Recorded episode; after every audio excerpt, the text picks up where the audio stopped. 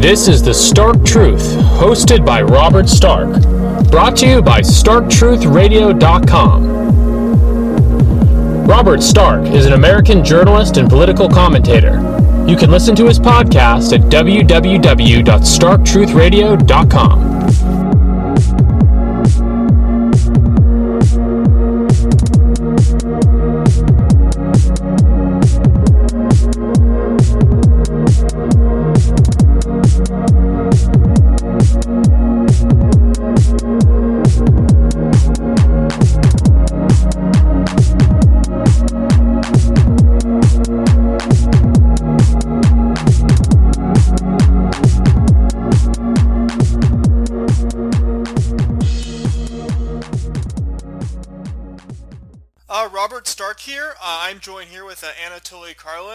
we're going to be talking about his ideological transformation uh, and the war in Israel, ver- the Israel versus Gaza war, and just global geopolitics.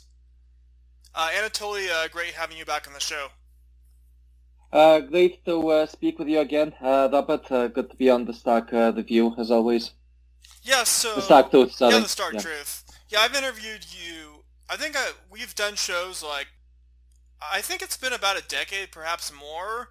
So yeah, for people who are listening, they can check out the archives and check out some of Anatoly's like older article, articles on Unz review. But I guess to start things off, I think do you want to kind of explain your ideological transformation because your views have changed a lot since I'd say even since the last time we've talked, and you basically gone from uh, you've always been interested in transhumanism, but you've basically gone from a nationalist to more of like a neoliberal globalist, and there's some comparisons with Richard Hanania as well.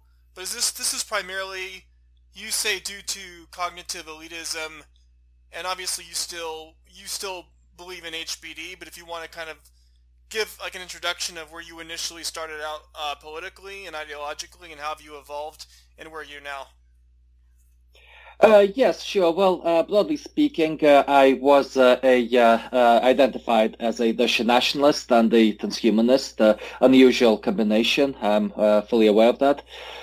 So I was indeed blogging at the Unz Review until 2020, early 2021, I think, something like that.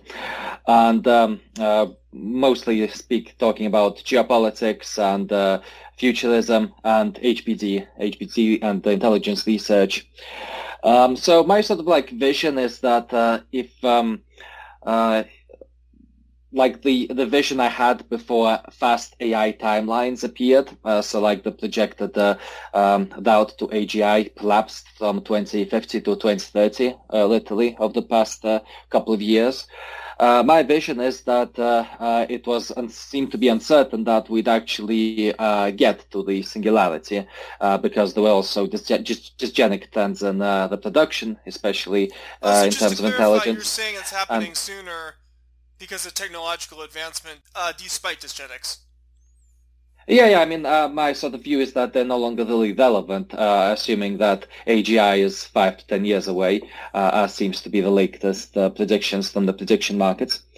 And um, uh, but ba- basically, just to finish my uh, thought, uh, the idea is that uh, you need some kind of sane, sustainable, sort of like right, uh, right-wing uh, uh, society to to exist for to maximize the chances of at least like some regions of the world avoiding an idiocracy.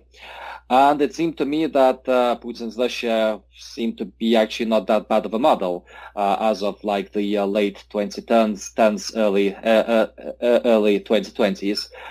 And uh, uh, obviously, I think that the war has shown that uh, the Putin regime is really can be legitimately described not so much sort of like as a sort of like this sort of competent nationalist regime that I partially envisaged it to be, although I was aware of uh, many of its problems, uh, but is uh, in reality more of a kakistocracy.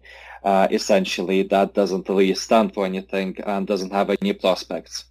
Now, I, I believe that uh, a Russia that uh, sort of um, uh, the integrated Russian lands uh, could be a uh, could achieve the economies of scale uh, needed uh, to serve as a uh, uh, sort of like a viable alternate uh, model uh, to the sort of like the Western empire dominated by the US and uh, which has its own problems to do with wokeness and so forth. Uh, but as the war has shown, uh, it's uh, the uh, rightoids who are a much sort of like ultimately bigger problem and and burden on productivity and effectiveness than, so than SJWs. You would say that you're basically like a neo neoliberal globalist now, and you, who believes in open borders.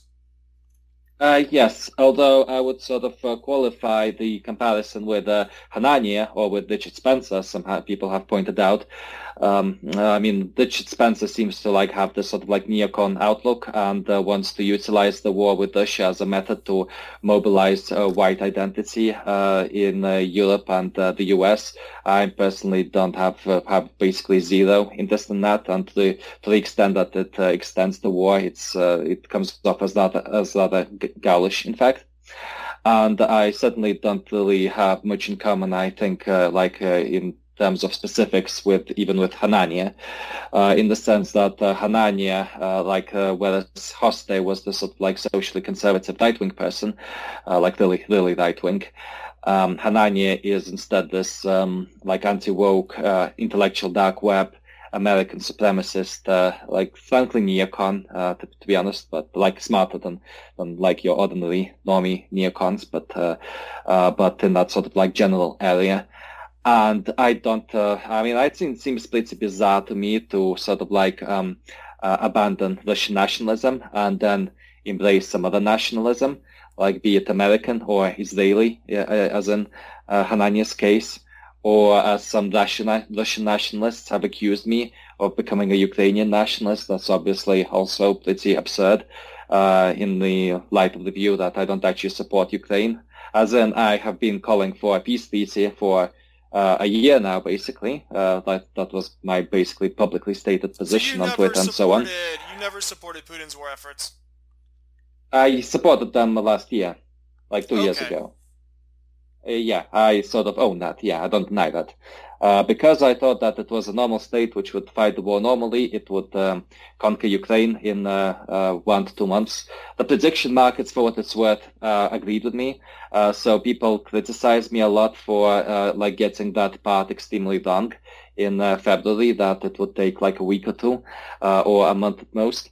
Uh, but if you actually look at the prediction markets, the, they were basically saying the same thing, like 95%, 98% chance that uh, Russian troops would be in Kharkov before, before like, like in March. Uh, same thing for Odessa.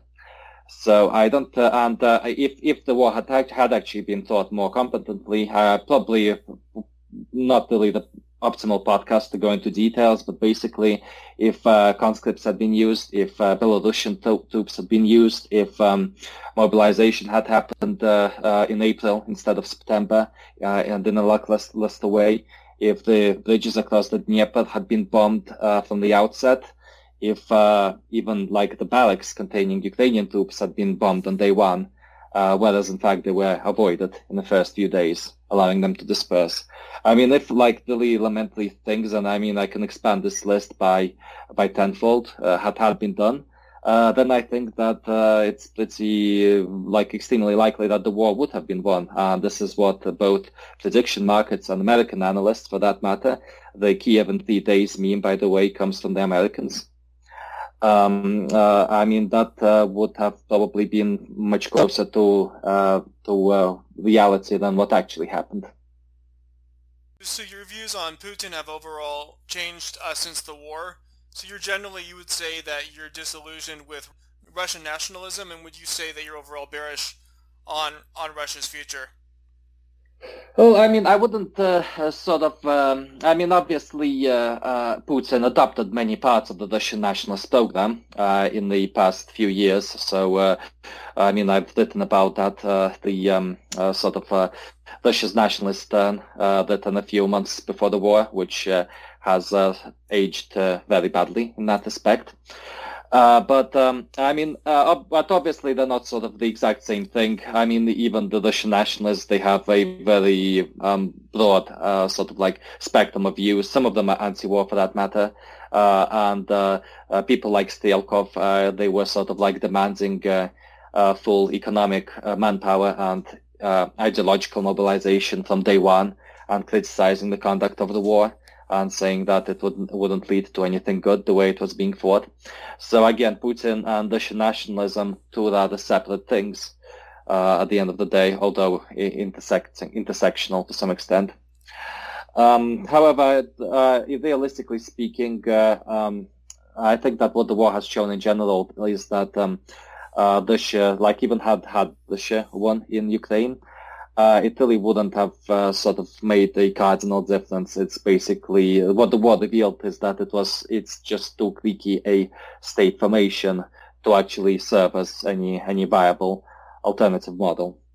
And uh, uh, basically, you could sort of paper that over uh, during peacetime, but uh, uh, during wartime, uh, these sort of deficiencies really, really come into the open and can no longer be here papered over like you could sort of like falsify election results. You could sort of um, like falsify COVID numbers and like like flunk the vaccination campaign not even do the census properly. Uh, like the census in 2020 was uh, carried out uh, much uh, in 2021. Sorry, was uh, was its its quality was actually lower than in 2010 um, uh, or 2002.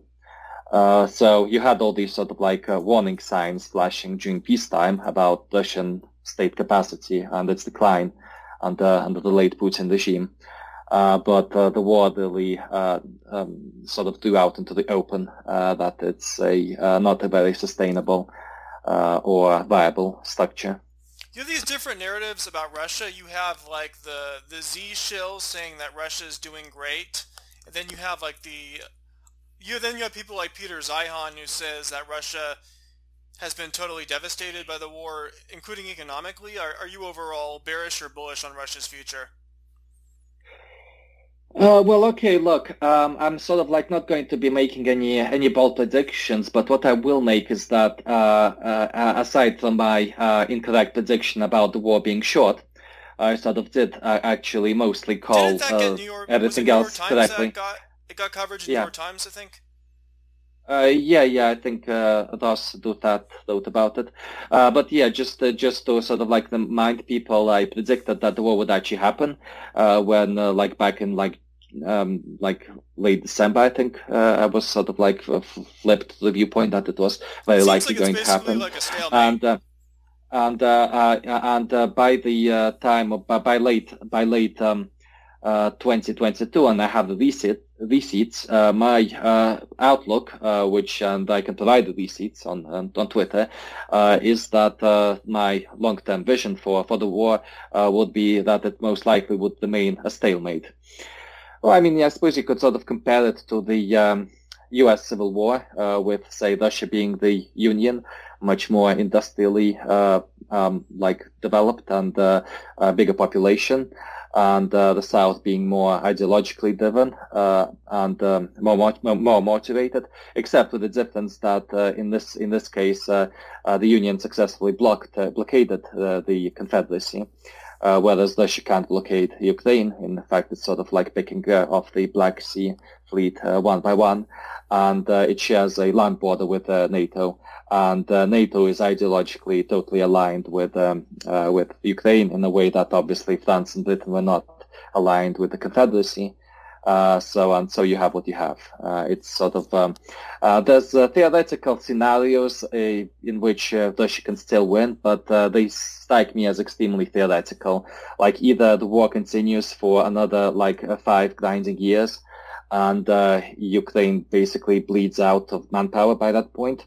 assuming that there's no sort of like drastic, drastic technological changes, which again is a very dangerous assumption considering the exponential growth in drone technologies.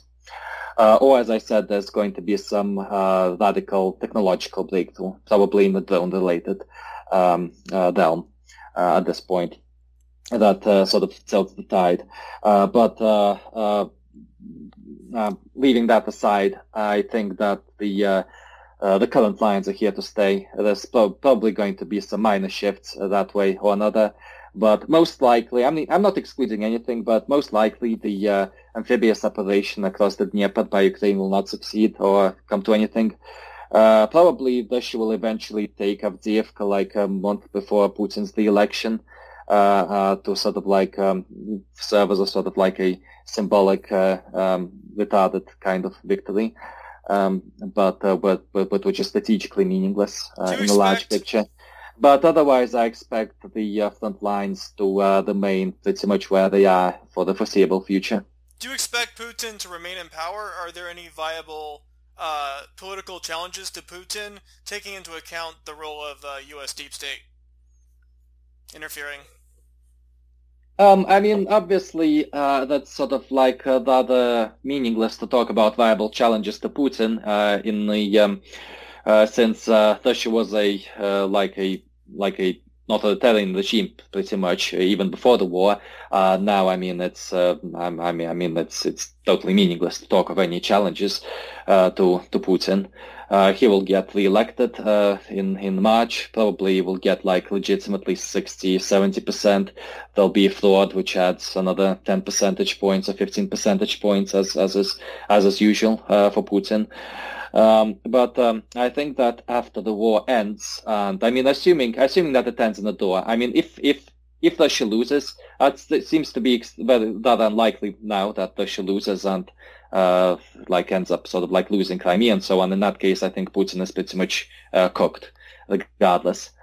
Uh, but if the war ends as I expect, as uh, sort of like dies down because of the mutual inability to make any progress, and uh, Zelensky understands that uh, it's sort of like throwing away hundreds of thousands of more people uh, for like this sort of like prospectless um, offensives, is not a good idea. I expect some some major problems for Putin, like two years, three years down the line uh, simply because uh, uh, once the war ends, it's sort of like not very kosher to uh, question the war's conduct right now, uh, because that's sort of like not something that uh, it's extremely socially acceptable to do during wartime for understandable reasons. but once, if and when the war ends, I think there will be serious questions about why Russia lost 100,000 uh, uh, like people essentially, and, uh, and so whether it was worth it and uh, what Russia got out of it, and uh, why was sort of uh, Putin's sort of agents like um, buying up parts for his yachts in, in Europe in the middle of the war instead of actually doing industrial industrial mobilization and putting the, the economy on a war footing uh, like all kinds of questions about the war's conduct, about the um, like the extreme corruption in the elites that uh, that uh, resulted in this uh, in this uh, pathetic outcome. I think these kinds of questions will come to the fore. 2025, 26, 27. And I'm sort of like not at all sure that Putinism will actually survive past 2030.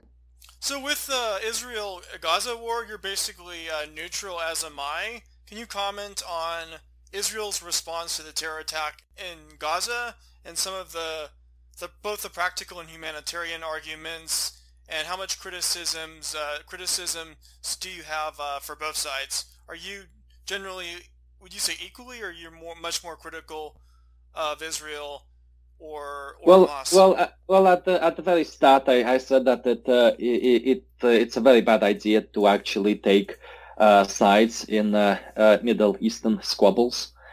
And uh, realistically, that would have been the correct approach uh, with respect to uh, Russia-Ukraine as well, to sort of like oppose it at the beginning. but basically, yeah, I mean, the Hamas attacked Israel and carried out like a pogrom, pogrom, essentially. So an Israeli response was inevitable. Uh, but uh, when you're talking about basically an open-air prison uh, in a very small territory, heavily built up, um, you're not sort of like, even with relatively restrictive rules of engagement, and I don't think uh, Israel is trying particularly hard uh, at that, uh, you're going to automatically, by default, get massive amounts of casualties. so, like, you could sort of like be cheering on Israel in the first few days or even first couple of weeks, uh, but um, uh, there is sort of like the uh, walk times and like hospital bombings and church bombings and so on, over time they uh, will sort of uh, like start accumulating as they are already, just just as I said they would, and you will uh, sort of spend an increasing portion of your time uh, trying to justify war crimes of different kinds. Uh, which doesn't strike me as a productive pursuit or one which will is very conducive to building up your social uh, capital uh, to get things done. And it's very funny to me that the rightoids have been fooled into uh, sort of like getting uh, uh, getting like enthusiastically behind uh, Israel as usual. Like you know, you have the IDW ringleaders, you have based Shapiro calling on the men of the West to fight the Islamic menace. of course, we know that um, most likely this will like good chance this basically creates another refugee wave further down the line, and uh, then those sort of like same uh, hate speech laws that uh, they're now celebrating, like uh, uh, to uh, again, which are being used against some like pro-Hamas people, they're just going to be used against those same dietoids, in my opinion, like in a few months' time. And that's um, it's completely predictable, and dietoids keep falling for it over and over again, and this is like one of the myriad uh, reasons why I don't want to have anything to do with those losers at, this point. There are different like scenarios about escalation. One scenario is that it remains just Israel and Gaza, which is not going to have like a broader effect other than the refugee crisis. Then there's the scenario where it escalates into a broader regional war involving Hezbollah and Iranian Shia proxies in Iraq and Syria. And then there's direct confrontation with Iran. The third one would be direct confrontation with Iran. And then fourth would be uh, Russia gets involved in World War III, which sounds, maybe that sounds like a total hyperbole and like nightmare scenarios where like the Strait of Hormuz is interrupted and it impacts global oil supply. Ranking like those four different scenarios, which one do you think is the most likely? From like World War III to a regional war to just staying in Gaza? Well, in a normal timeline, I would say that uh, large-scale escalation is unlikely uh, because the U.S. has sort of signaled that it's behind this deal. And uh, uh, the Arab countries, they sort of like don't really care about Palestine, unfortunately. I mean, the sort of like the ethical thing to do would be to just take in um, Palestinian refugees, but um, nobody seems to be interested in uh, in uh, doing that, uh, and uh, including and the West isn't sort of like very enthusiastic about it either, uh, to their discredit. Uh, so yeah, but that aside, I don't think that there's a huge chance of of major escalation. But what I would say, however, and we're sort of like going off on a on a sort of esoteric tangent, I would say. But I might sort of qualify a um, the chances of a big war, like a really big war, uh, to be perhaps substantially uh, larger than uh, conventional prediction markets or would would suggest, or like the assumption that we live in a conventional timeline would suggest. Uh, it's basically uh, this sort of like idea I've been sort of like uh, having is that um, again returning to that thing about um, AGI timelines. If we allow the safetyist perspective that AGI is dangerous, and that uh, there's a big gap between uh, AGI timelines and AI alignment timelines, and also assuming some that anthropic reasoning is valid. So basically, this idea that we are more likely to observe to be in a world uh, that makes it, that survives uh, AGI, than we do in a doomed world. Uh, because uh, if it's a surviving world, there'll be more beings in the future to uh, uh, the call or the member or simulate current observers.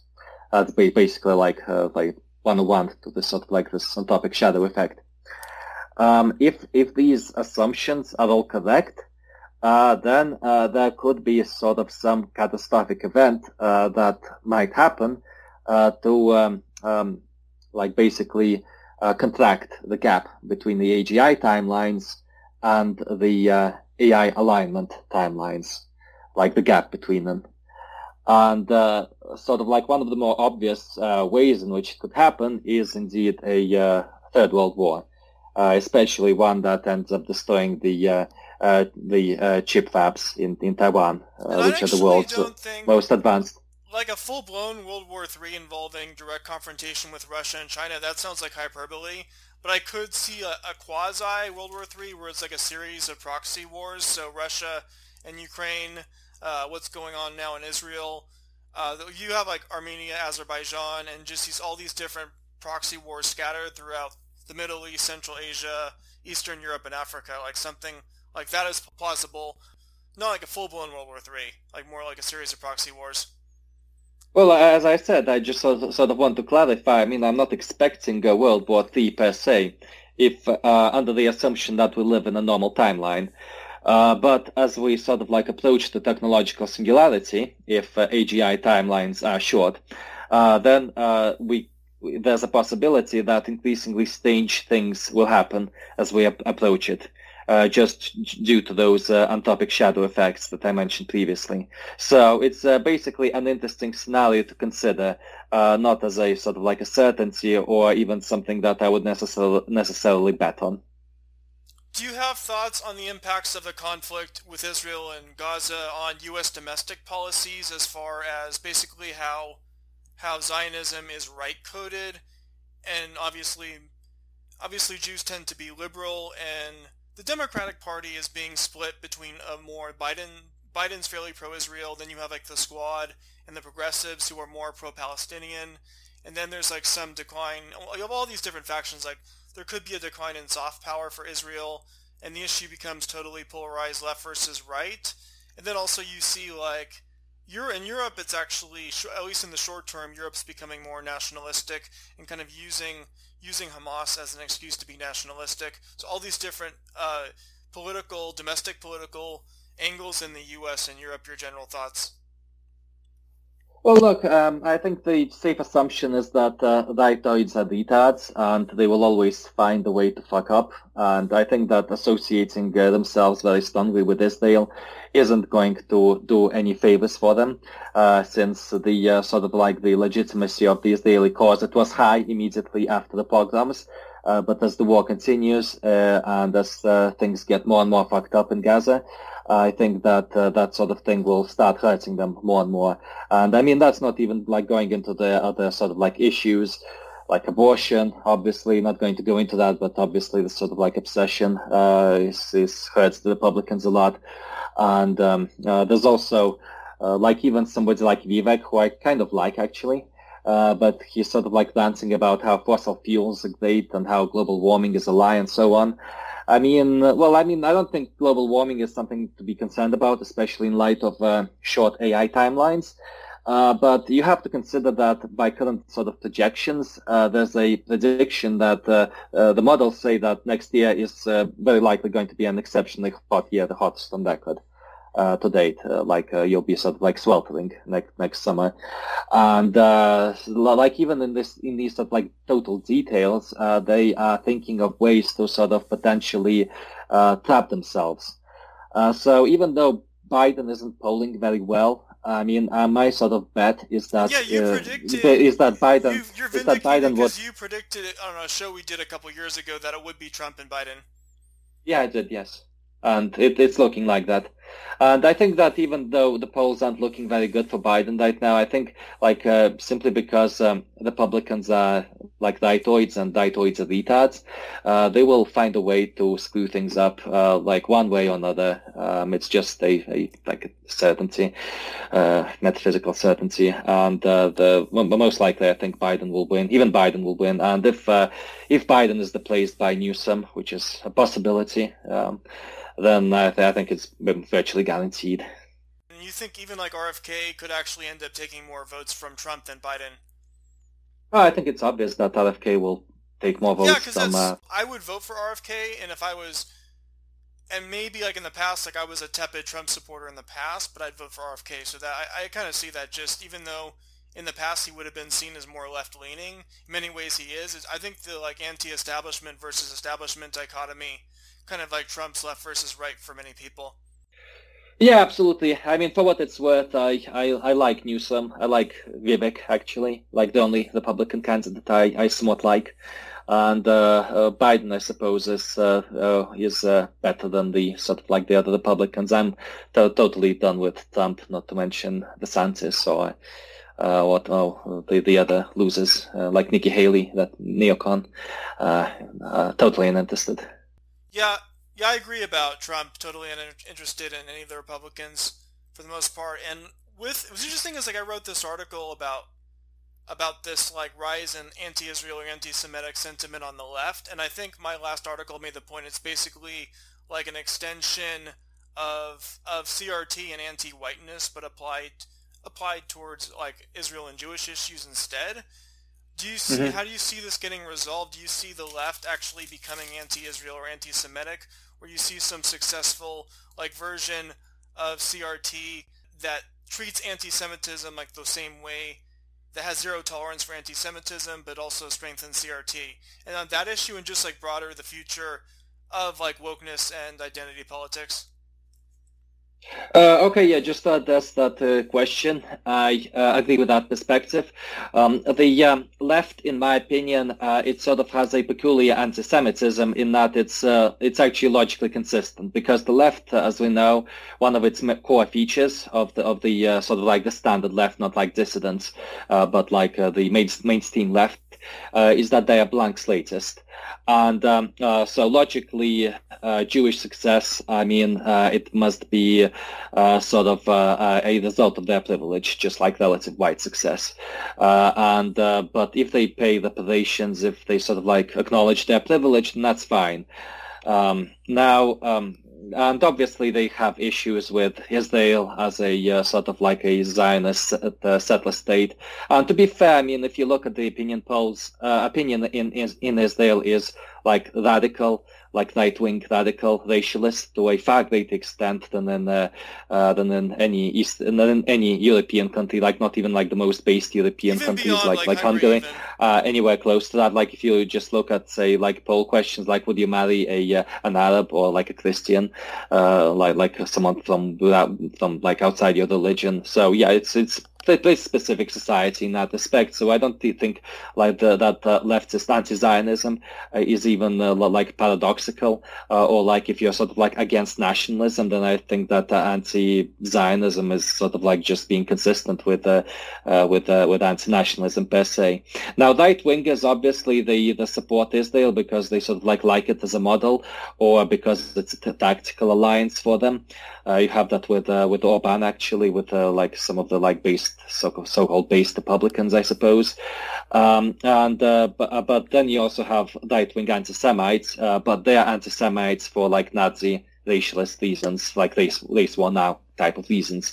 Uh, so um, and uh, that kind of anti-Semitism is obviously uh, orders of magnitude more virulent than uh, than leftist uh, sort of like um, like anti-Semitism because the, the, the latter is just basically like the sort of like uh, criticisms of white for being privileged and uh, like uh, placing uh, like uh, like you know minorities and so on. It's just a logical extension of that. Uh, whereas the um, like the Nazi types, they're like they, they would really sort of like fire out the oven, ovens again if if they had the opportunity. Could you see like wokeness waning away and re- being like instead seeing like a resurgence? Of a return to a kind of establishmentarian centrism? Um, I, I, I, mean, I think it happened to some extent, right? Uh, because uh, uh, the influence of wokeness, I think, had peaked about two years ago, two three years ago, um, and has uh, like like with like in tandem with Trump, actually, funnily, funnily enough. Uh, now that uh, there's sort of like um, old man Biden, who's this sort of like inoffensive fellow who who it's hard to hate really. I think we sort of like went went through that before. Um, he just sort of like doesn't excite passions as much, and um, um, it seems that uh, like wokeness has just sort of like um, somewhat. I mean, obviously it exists and it's still problematic, but it's considerably less of an issue than it was before. There's like these two competing narratives. One is like turbo Americanism and like the end of history. Then you also have like the collapse bros, and then those who are saying that China is going to become dominant and the U.S. will lose its world reserve currency status. So it revolves about like society, societal collapse versus end of history, Fukuyama in general, but also specifically about like American hegemony. But what do you think about those two competing narratives? And would you agree with one, or is there like nuance in between?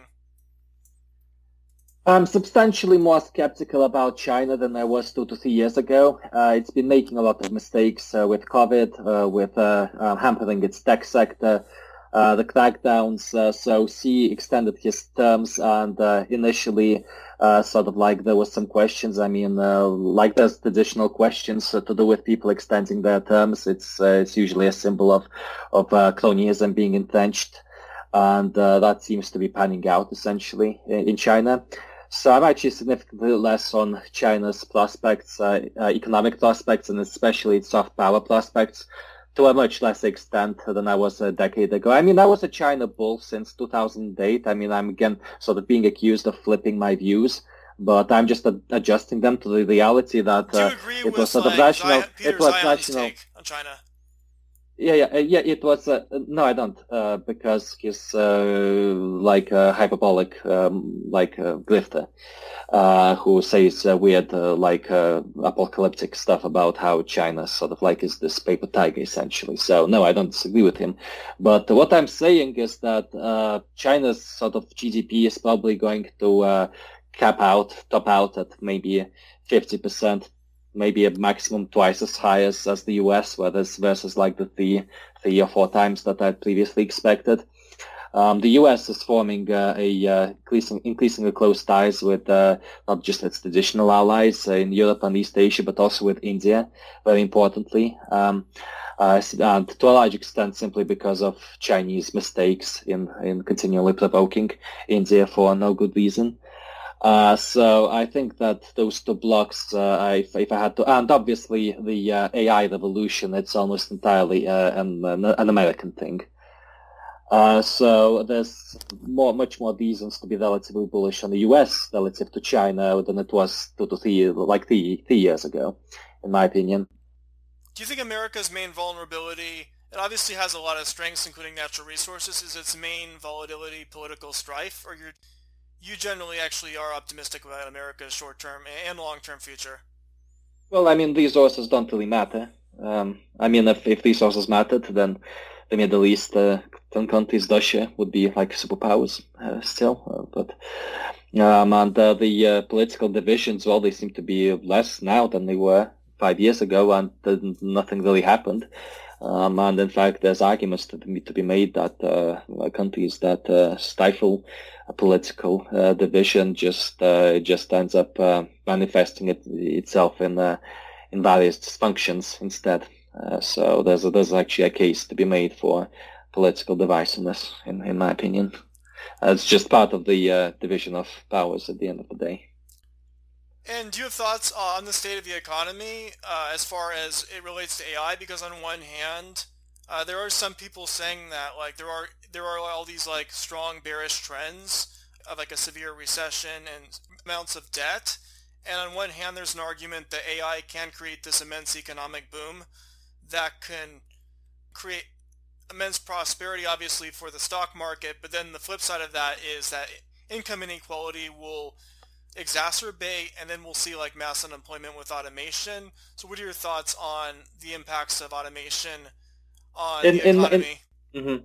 in my opinion, its uh, productivity is going to soar and initially that's going to translate into higher wages, although potentially as we go further into the 2020s, uh, you will have a crisis of overproduction in sort of like traditional Marxist terms, uh, ironically, and uh, you will then have to sort of start uh, various schemes uh, to implement UBI to make sure that the uh, productivity boons from the AI revolution are equitably shared across the US and hopefully ultimately the world at large uh, because in my opinion, AI alignment is uh, very important and uh, for people to treat it as important, uh, every society and uh, individuals at large uh, around the world have to sort of feel invested.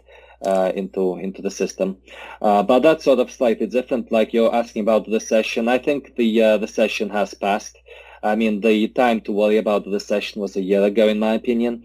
Um, now, uh, I mean, I sold all my crypto uh, at the uh, uh, at the peak in 2021 in November, and I so I didn't buy back to for all of 2022. Um, to be honest, I sort of actually missed the bottom because I was expecting Bitcoin at like 10k and Ethereum at like $600. And in reality, it never went uh, below uh, like 15k and uh, $1,000 respectively. And but then I realized that uh, that the recession is over. It's not going to be happening. The ETFs are coming, and uh, the uh, AI is going to settle on Ethereum at the end of the day, um, since it's sort of like the most uh, uh, rigorous framework for uh, for like holding value in the digital realm, in my opinion. And so I just bought back into into crypto like this summer uh, so, um, like you could sort of see lingering problems with, uh, uh, like, uh, value stocks, I suppose. What about the bond uh, markets? but, but, um, There's volatility in the bond markets. Well, uh, as, as I said, I, I think, I think the, um, sort of like the, the acute crisis phase has, has passed. I'm not expecting, um, anything. Do you think that inflation has set back the timeline for UBI? Um, well, uh, I mean, I mean, I think UBI is going to be primarily driven by uh, by sort of automation, and uh, eventually uh, there'll come a point when um, high-skilled workers uh, will no longer be getting reassigned, but will just be actively replaced by by bots. And at that bo- at that point, there will be extreme political agitation and the lobby for for UBI. Uh, so uh, could could happen by the uh, by by the late 2020s, early 2030s. Uh, I, I, expect if the optimistic timelines continue to hold. Uh, before we wrap up, do you have anything else you want to add about the AI timelines, alignment, and also the biosingularity? Oh, okay, yeah, sure. I mean, yeah, I'll, I'll, sort of integrate this with current plans for for uh, resuming blogging. Uh, over the past two years, I've mostly been doing other stuff, and uh, so far as commentary was concerned, I was mostly just shit posting on Twitter. Um, uh, but uh, now I plan to shift uh, to, to actually resume blogging and quite imminently. I have a, an article that I'm uh, that's almost ready. Unfortunately, wasn't published in time for this podcast, but it, it will be by the time this podcast comes out uh, on on your website, uh, where I sort of go over uh, why I uh, sort of abandoned my like any uh, lingering right-wing uh, views or values I, I still still subscribed to uh, a year ago and uh, I will also uh, sort of write about what I, I will be blogging about in the future. And basically, in my opinion, uh, we have a, a big problem uh, in the sense that uh, there is uh, there's this sort of like constituent there's like this sort of like attitude in in in AI where you can sort of either rush ahead and then risk doom because if alignment fails or we get a Malthusian AI scenario, and since they're much more competitive than, than, than humans, this could potentially lead to a scenario in which they uh, make uh, the biosphere uh, economically unviable, essentially. So I think the uh, like there's serious concerns are raised by the so-called Yudkowskyites and so on, and I'm sort of like not not really into effective altruism at all. Uh, effective, sorry, effective uh, accelerationism. Oh, but on the other hand, accelerationism, not effective altruism. Yeah, yeah, yeah, effective accelerationism. I think it's a dangerous ideology in a sense that it's either a, death cult if taken to its logical conclusions, or more realistically, many of them just don't believe in, a, in AGI period because they have this idea that AGI will come and uh, uh, like GDP will double or whatever, will will fly to Mars, like Tesla stocks, uh, SpaceX stocks will go up by 10x, and uh, but otherwise life will continue as normal. Uh, no, life isn't going to continue as normal, Bucko, uh, in, a, in a sort of like an AGI scenario. Uh, um, so I think I think AGI is, is dangerous, but I also think that pausing AI by government fiat is also very dangerous because it's it's actually ineffective. It won't, it won't actually do anything because algorithms themselves are improving at a rapid rate and hardware is as well. I think you need controls and hardware, but you also need increased funding to uh, sort of like uh, accelerate um, like the expansion of the biosphere's thinking cap- capacity. Uh, by uh, uh, through embryo selection, uh, genomics of IQ, stuff like Neuralink. You think even artificial wombs, or is that way off in the future?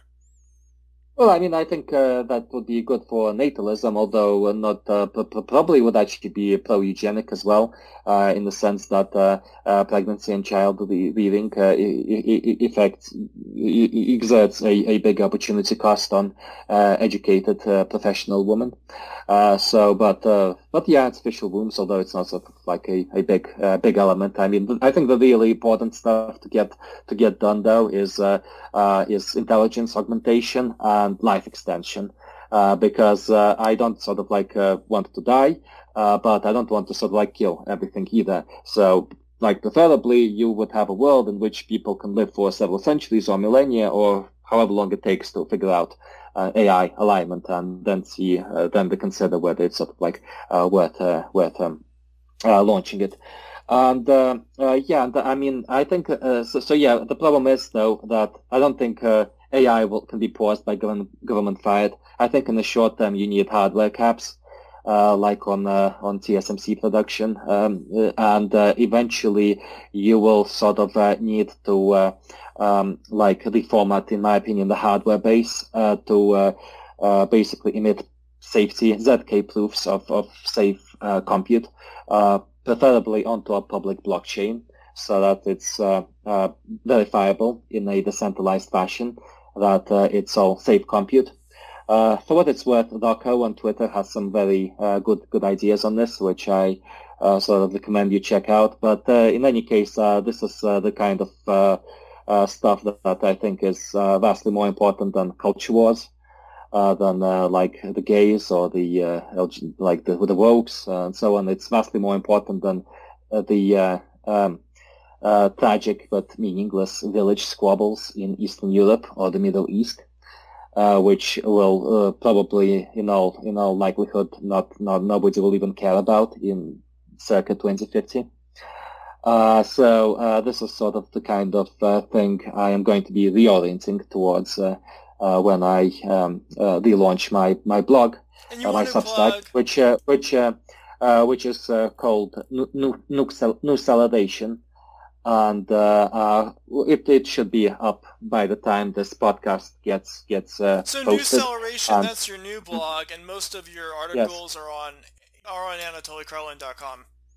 Uh, yes, my uh, archive is at akarlin.com, and uh, I will continue posting like various political shit and uh, like uh, stuff that interests me, book reviews, travel reviews, and so on, uh, to akarlin.com. Uh, but the serious, uh, mostly futurism related stuff, as I see it, uh, will accrue to uh, Nooceleration from from from now on.